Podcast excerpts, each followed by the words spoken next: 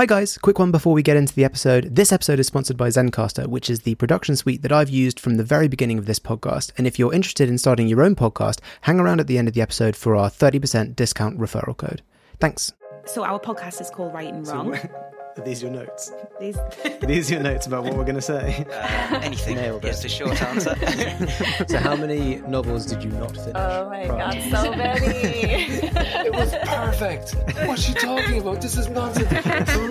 Ooh, a spicy question. I love it. This is it, guys. The big secret to getting published is you have to write a good book. you heard it here first. Hello, and welcome back to the Write and Wrong podcast. Today, I'm joined by another literary agent from the Darley Anderson Agency. It's the lovely Lydia Silver. Hi, Lydia. Hi, it's lovely to be here. Yeah, welcome to the show. It's really great to have you. Let's start by saying I spoke to your colleague recently, Chloe Mhm. Davis. Um, so I know that September is a busy time for agents, as that's that's what she said. then it I- is. And then I was thinking, is there ever not a busy time for literary agents?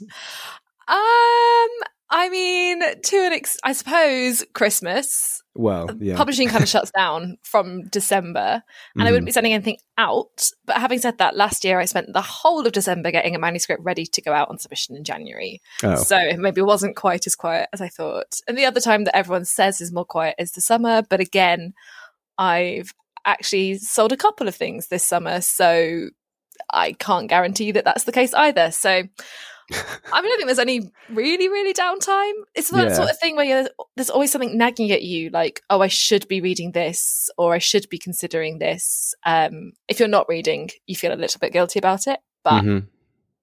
you kind of balance your own time though. So it all works out. Yeah, and it's one of those jobs that doesn't really stay within the set times of the premise. Like all throughout the year, you're always receiving submissions, so like that never slows or stops.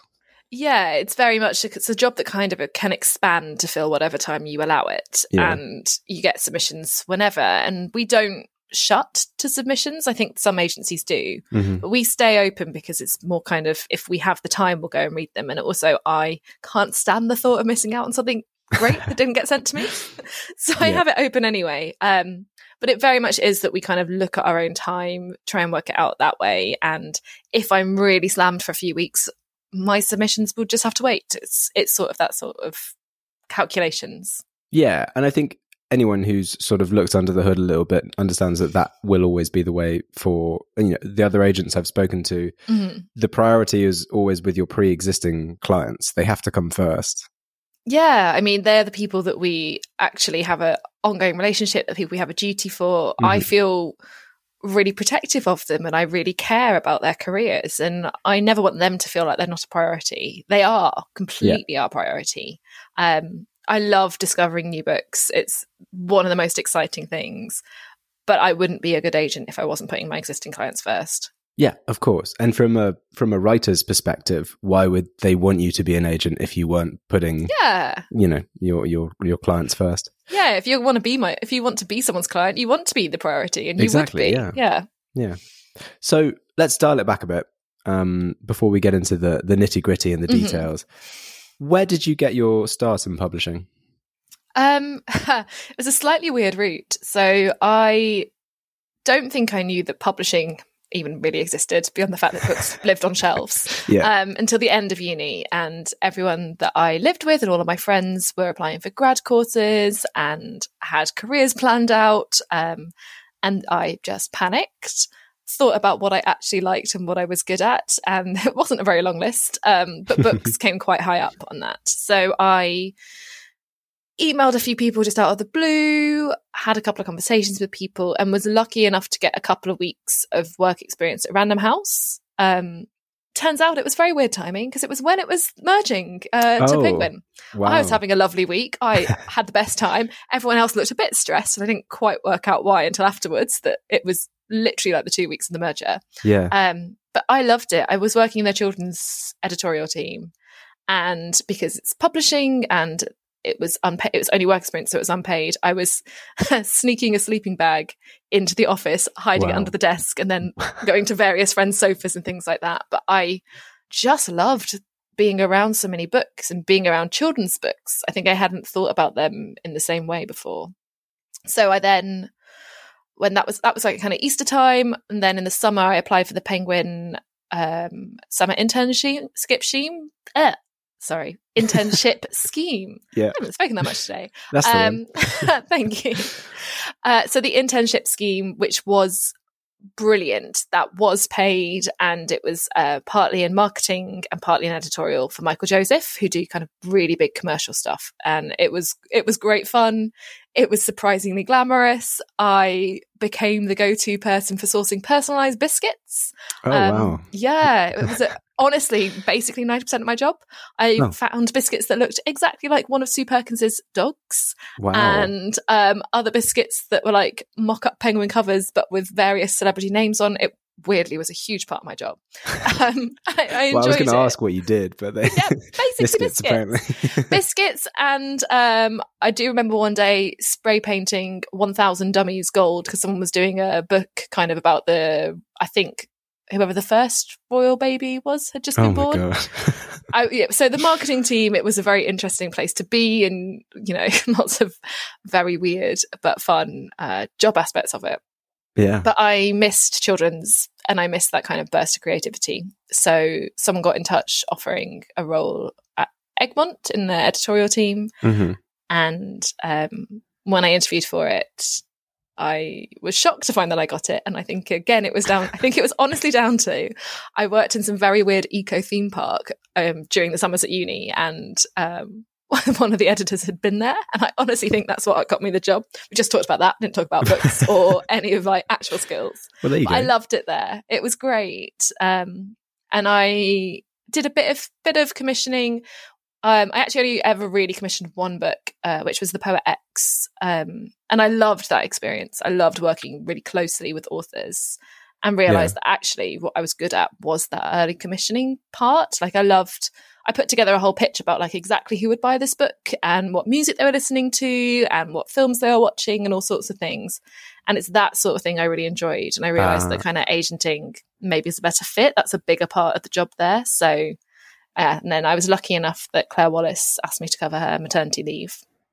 And then I just stayed, and I never left. never left. They were like, "Would you like to? Would you theoretically like to?" I was, "Yes, please. I'm never leaving." Just kind of force myself in there. There was was it a hard transition going f- from working for a publisher and editorial to becoming an agent? Um, yes. Well, yes and no. I was really lucky in that I had a whole list to to cover. I didn't have to build my list from scratch at the start. Oh, okay. Um, yeah, because I think that's one of the hardest parts of starting agenting is building your list and build. Yeah. You know, you have to build a sort of. You have to be reasonably well known enough for people to want to work with you. It sort of is self perpetuating once it starts going, but it's hard to get started. But I was lucky enough that for for the first year, I was running someone else's list. So every problem that came up, of course. I had a chance to kind of practice. Practice is the wrong word. It was an actual job. I was doing stuff, but I, but I, I kind of experienced what it looked like to have a full list before I then went and built my own. So Yeah. although the transition was hard, I had all of that background, and in some ways, coming from editorial really helped. I still feel like I can kind of read between the lines a little bit when editors email or know what they're referring to and understand kind of the time things take. I mean, publishing is is so slow, and knowing what the editors are probably doing in those gaps is quite reassuring, especially when your clients Yeah. they're like, "I've not heard anything for three months. Is anything happening here?" I can be like, "Yes, actually, here's the stages it's going through." Oh, yeah, yeah, yeah. So Yeah. when you so you oh, so you came on as maternity leave Mhm. cover, took on uh, Claire Wallace's list. Did you? Did you? I'm guessing you didn't add anything to that list while she was away. I t- well, I took on a couple of people. Um, I took on Rashmi Pandey back then as well, actually, 'cause, um, who's still on my list now, and a couple of other people. Um, Lisa Richardson, who uh, has a YA coming in the future as well. Um, but I took them on as myself. Uh, Oh, By the time I was taking them on, we I kind of knew I was going to stay because I think lists are really personal. Yeah. And it's it would have felt odd to add people to Claire's list without her choosing them. I think is so much about personal taste and personal connection. I wouldn't have felt comfortable being like, oh, I found this great author and now you've got to look after them. Goodbye. like, what if they didn't think they were great? Yeah. Um, yeah. So I sort of did a tiny bit of list building of my own while I was covering Claire's list, but really didn't take on much until I had my own. I just think, yeah, I mean, we as an agency, we're really close. We talk all the time. Chloe might have mentioned, like, we discuss Yeah. everything. But ultimately, a list is still oddly personal. I think Yeah. more so than a publisher's list in some ways. Yeah, I think so. Because the, publisher's list is more of a commercial um, outlook, whereas yours is more of like, I mean, the the relationship between an author and their agent is uh, a very like personal business arrangement. Definitely. I mean, there are kind of commercial considerations. I'm taking Mhm. on things that I hope will sell, but also I have the space to take on things that I'm not sure if they'll sell. I just think they should. You'd Yeah. never do that as a publisher. You wouldn't be like, I have no idea, but this is great. Yeah, Um, exactly. You get to do that as an agent. It's one of the things I love the most, being like, I don't, I don't know where I'll sell this. I'm not quite sure who the right person is, but I love it. It's that sort of personal thing. And you're right, it's that relationship as well. I you do so much as an agent you know so much about your authors and you're kind of more involved in like their lives in some Mhm. ways i think it's Yeah. it is a business relationship but quite a uh, quite an intense one Yeah, I think from the agents that I've met or spoken to, it, it and the people you know, my friends who who talking about their agents, it's one of Mhm. those business re- business relationships that sort of borders on um, friendship in in in a lot of ways. Definitely. I think the boundaries get quite blurred. Yeah, yeah, for for better or for worse. for better or worse. I mean I, i'm not the best at keeping my boundaries up but um i quite like that. I mean you don't work in this unless you care about people. That's the other odd thing about agenting is it's very kind of publishing as an industry can be a little bit introverted but i think as an agent you have to be quite extroverted. You have to want to talk to all these people so you get to care about them a lot. And i know kind of lots of details about people's lives and who they are kind of on a deeper level because that's what comes into their books and knowing where they come from helps me kind of shape their books in the first place and know where to pitch them so yeah it's this very odd we're working together but actually it's a much bigger relationship than that kind of situation Yeah, especially when and Chloe mentioned that everyone at the agency is very editorial and hands on Mhm. with their authors. So especially when you are um, sort of co-creating it in a way, you are like you know you're part of the creative vision. You need to have a sort of understanding that goes beyond just the nuts and bolts. Yeah, definitely. And I think especially with some of my clients and the kind of the way I'm building my list and the books that I want to represent, that becomes extremely important. So I really want to represent people from underrepresented backgrounds, people who don't see themselves in publishing. Like it's kind of a huge driver of my list, but that often means talking to people who've got an experience that I don't share or a background that I've never experienced before, don't really have much understanding of. So you need to know them and their experiences really inside out to be able to edit. I don't want to kind of just shove my own viewpoint across everything and blank out everything that's important to them. And so it does have to be when you're working editorially much more of a conversation and much more about kind of pinning down what someone is really trying to say. Um, and a few things I've kind of sold on proposal, or we've worked together on a synopsis, or we've worked together on kind of an outline and maybe a couple of chapters. And again, you have to know what the author is trying to say to do that because you're the one summarizing it and you're the one kind of laying it out there. So it becomes a really deep, quite involved conversation. Yes, but and and that's also one of the you know one of the great things I think about reading is that you can experience so much and sort of build so much empathy uh, about experiences that you you have no knowledge of or have never even come close to in real life. So Yeah, definitely. It's that kind of um, windows and doors thing. It's you know a wind. Uh, I think it's windows and mirrors, not windows and doors. Sorry, but makes more sense. Like you look and look out onto something new, or you can see your own experiences reflected back, and you need Yeah. to have both of them. I think they're equally important. Oh yeah, that's a that's I like that. It's really good. I definitely didn't come up with that. I just can't remember who the person was who did. Not mine. That's great. Okay, so let's get into the the weeds of this of the stuff then. Let's Mhm. talk about um the thing that I love talking about with agents, uh submissions. Sure. Uh, first off, just to just to sort of get a gauge of of where we're at and how busy you are, I guess. On average, I, and I don't know if it's easier to do this by week or month. How many submissions do you do you receive? Um, I'm sitting here trying to do the maths in my head. Um, I actually don't get as many as some of the agents at our agency. Claire, I know, gets over 100 a week. Um, yeah, I know it's crazy. I don't get as many. I would say I probably get 30 or 40 a week, um, which is much more manageable. Probably, possibly a few more, maybe like 50. Um, but I think I t- I've found that because I'm not the main agent in a way at our agency, I'm not the manager, I'm not running it, and I'm not the very first face you see if you click on our About Us bit on the website.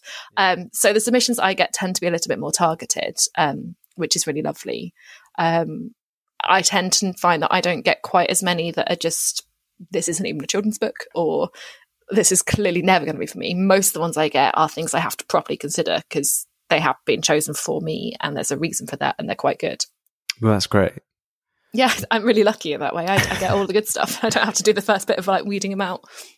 But I mean, if you're getting 50, hmm that's uh, uh, so it's um, for fiction, it's uh, first three chapters, 20 pages, which I'm imagining is about 10,000 words. hmm So that's 500,000 words a week. It would be if I read all All first three chapters of every book, but Okay. I don't. I have to be honest. Yeah. Um, I tend to tackle my submissions in the same quite a set way. So I'll read the cover letter first, um, just to kind of check that it's not, you know, this is actually an adult book or this is a book about something that I would never ever consider in a million years. Um, then I go and I read the first page or even the first few lines just to get a sense of the writing. Um, so I, I do do that for every submission, apart from the ones that are way, way off base. Um, but honestly, we're talking maybe a paragraph, couple of paragraphs, maybe a page. If I like that, I'll then go and read the synopsis to check that the story holds up to kind of the pitch and the voice and all of that. And only then will I go and read the rest of the chapters. So I actually don't do that for. I probably do that for maybe ten percent of what I get. Um, The rest of it I've worked out before then actually this probably isn't quite right for me. I think you know quite quickly. I think it gets quite instinctive after a while Yeah. whether someone's got a voice that you love or whether you're like, I just can't quite get on board with it. Yeah. And then obviously from the synopsis, whether the story is going to pan out in, in a way that you think w- would work. Yeah, I mean that's why I ask for spoilers and stuff. I want to know all the nuts and bolts. I want to know everything that happens. Um, I know some people absolutely hate that, and I think actually out of everyone at the agency, I spend more time reading the synopsis than anyone else. But I find them Oh. so helpful. I love knowing where the plot is taking me because you don't get a lot of context, even from a cover letter.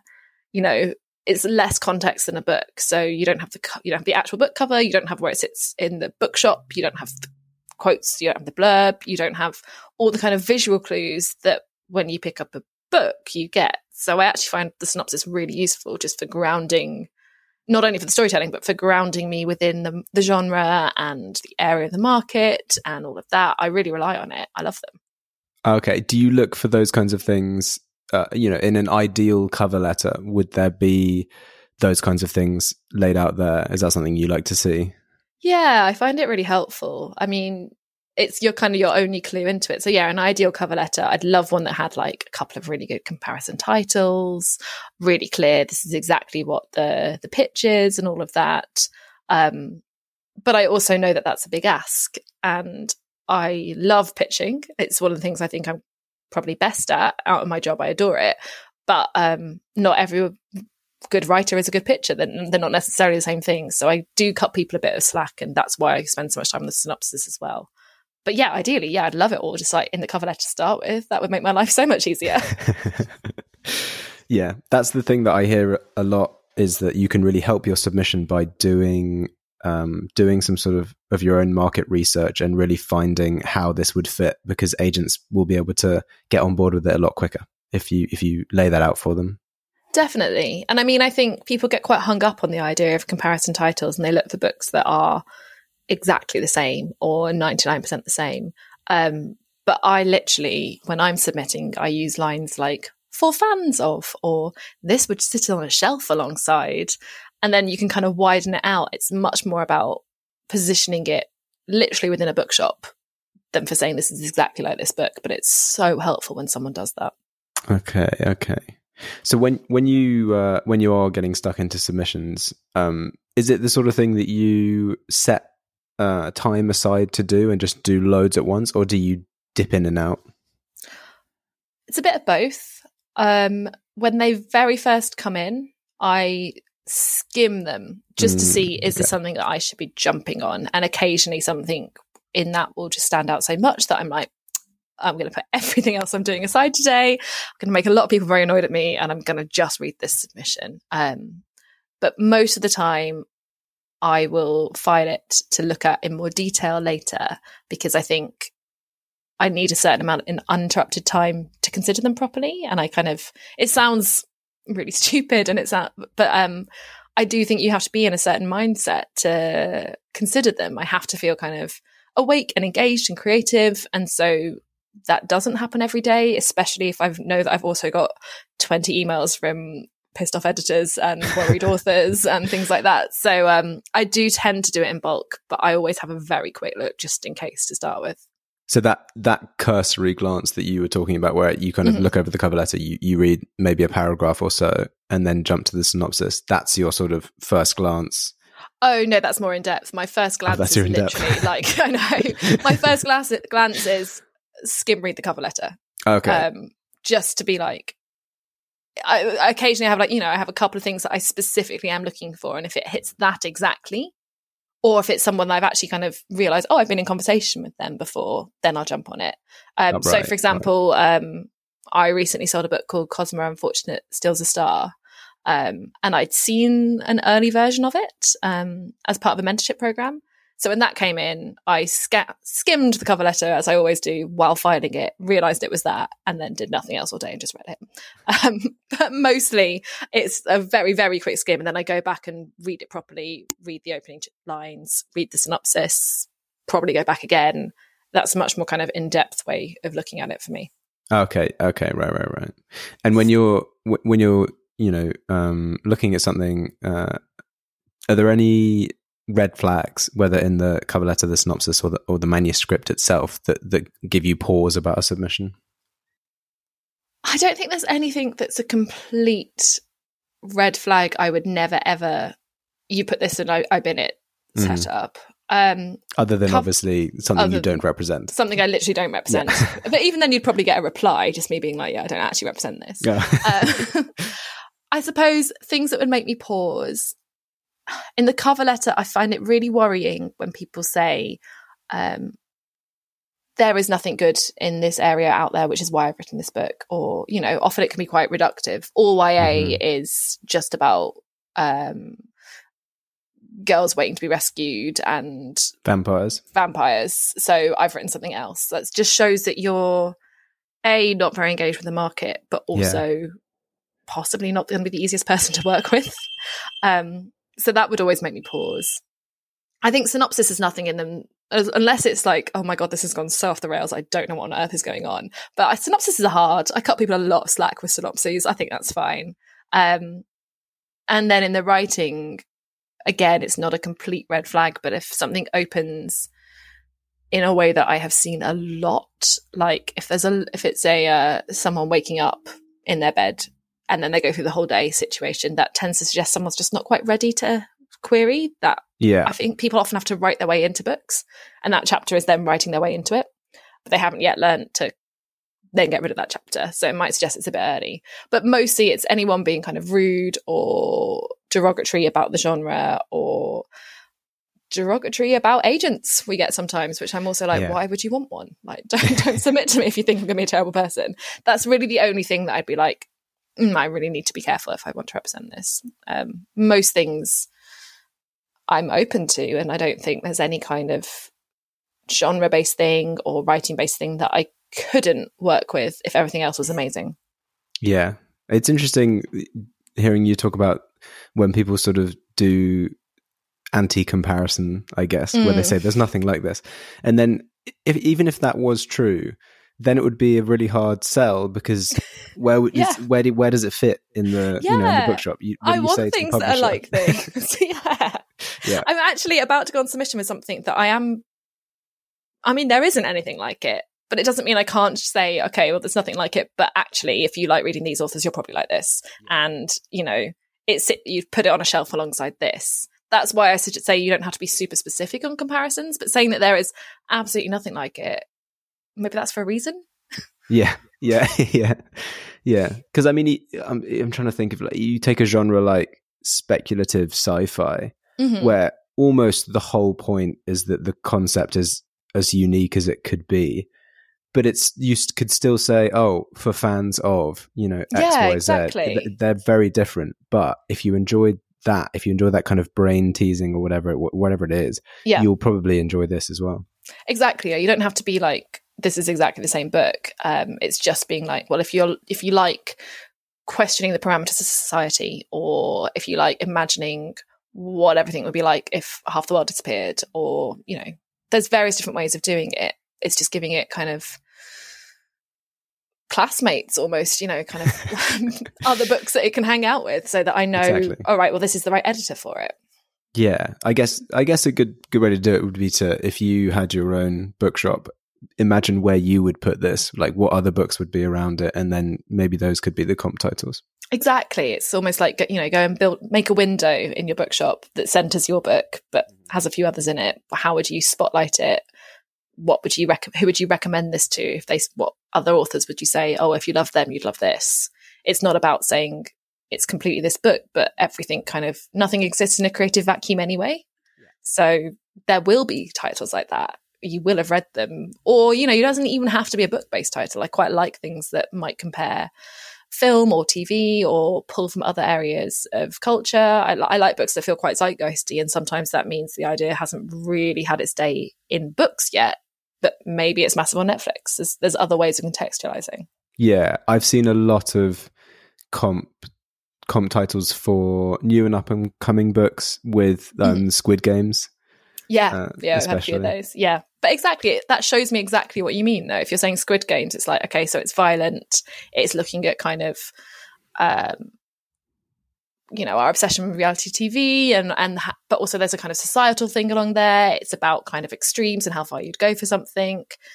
It tells you so much. Uh, Yeah, or you could be leaning into like the more cultural side actually it's kind of Korean inspired and it um builds on kind of or not even korean but maybe it's another um background but it builds on kind of how media works within that culture yeah, and that culture specific societal issues there's so many different ways of using it i just need some context yeah. No, that makes a lot of sense. Or with Squid Games, it could just be you're thinking about violent children's games. That, exactly yeah it doesn't have to be that deep lethal. either it could just be this is lethal yeah.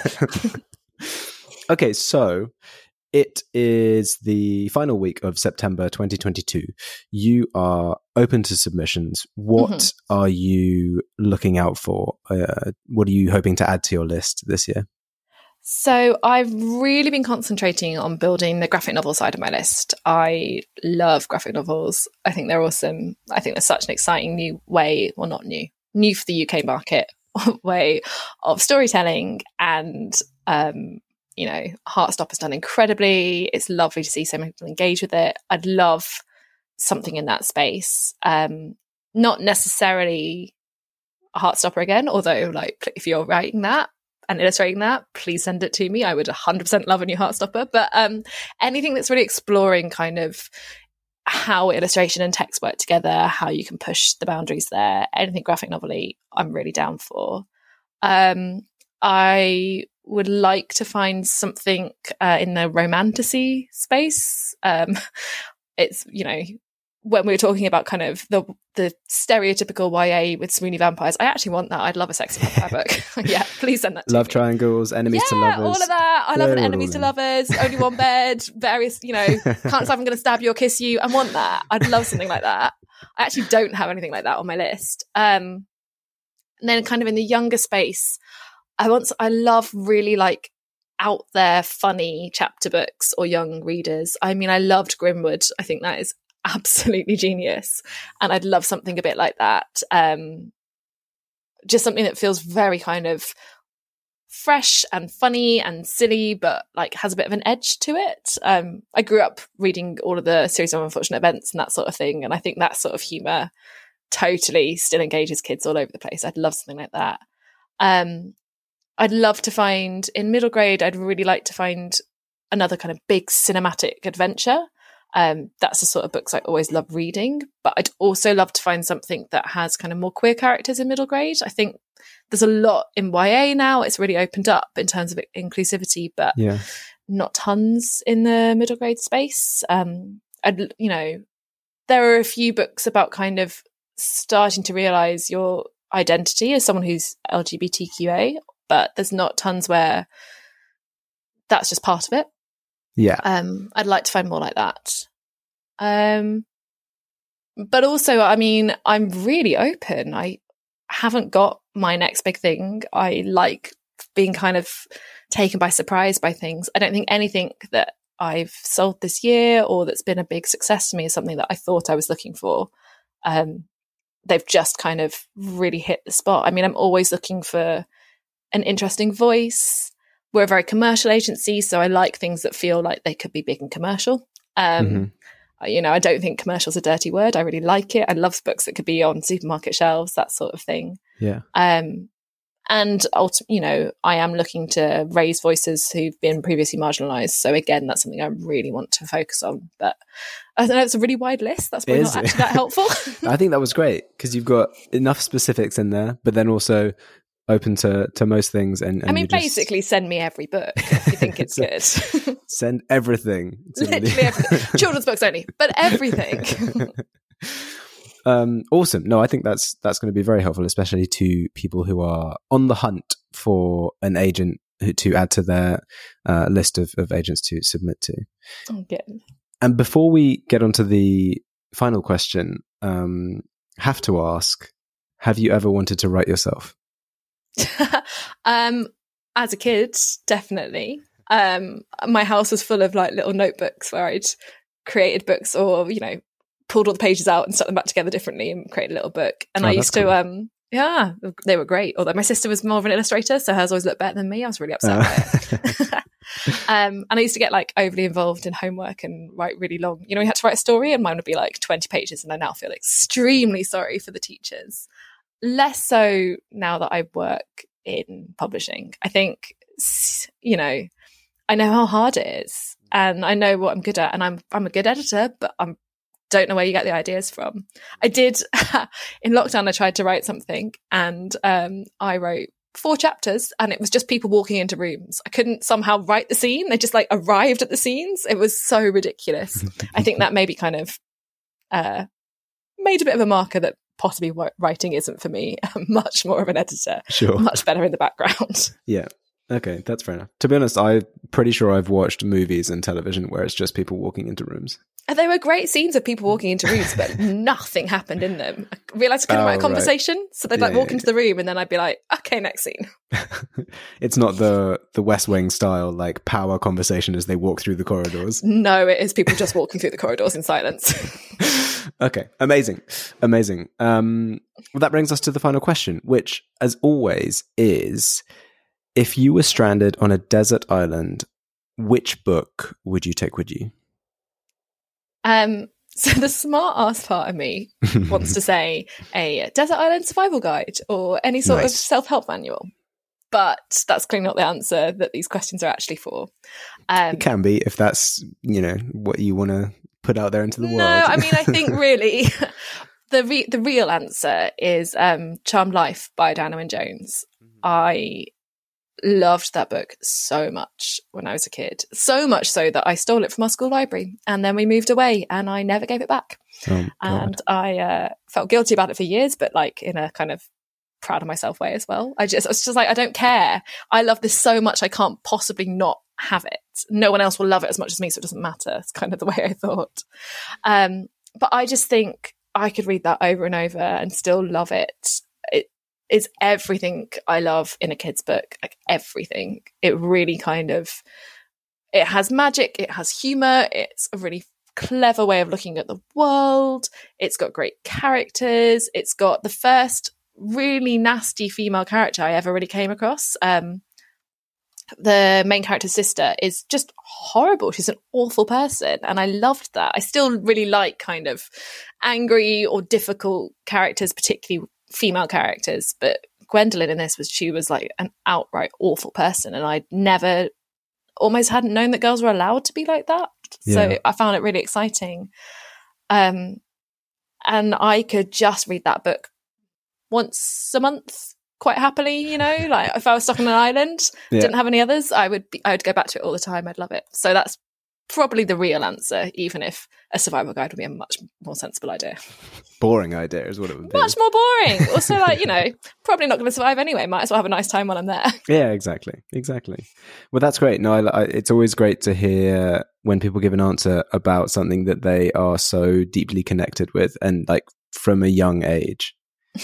I mean, it's a little embarrassing. And also, I should probably say, don't steal from libraries. But I was eight.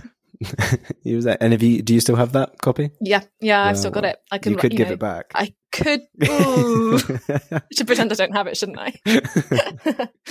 Amazing. Well, thank you so much, um, and thank you for for coming on the podcast and, and telling us all about your career and your work and, and your experience in publishing. Oh, it's been a pleasure. Thank you so much for having me. And for anyone listening, if you want to keep up with what Lydia is doing, you can follow her on Twitter and Instagram at Lydia R. Silver. And if you're thinking of submitting, do head over to the Darley Anderson website and find out more about Lydia, her colleagues, and uh, most importantly, the specifications for submissions. You don't want to be getting those wrong. To make sure you don't miss an episode of this podcast, follow us on Twitter at Write and Wrong UK or on Instagram at Write and Wrong Podcast. Thanks again to Lydia and thanks to everyone listening. We'll catch you in the next episode. Thanks for hanging around until the end. If you're interested in starting your own podcast but aren't really sure what that looks like, I can't recommend Zencastr enough. It's so simple to host, record, and download your podcast with, and it even has a built in transcription AI.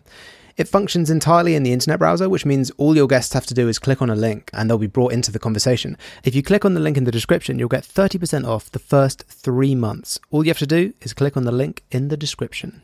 Thanks again for supporting the show, and we'll see you in the next episode.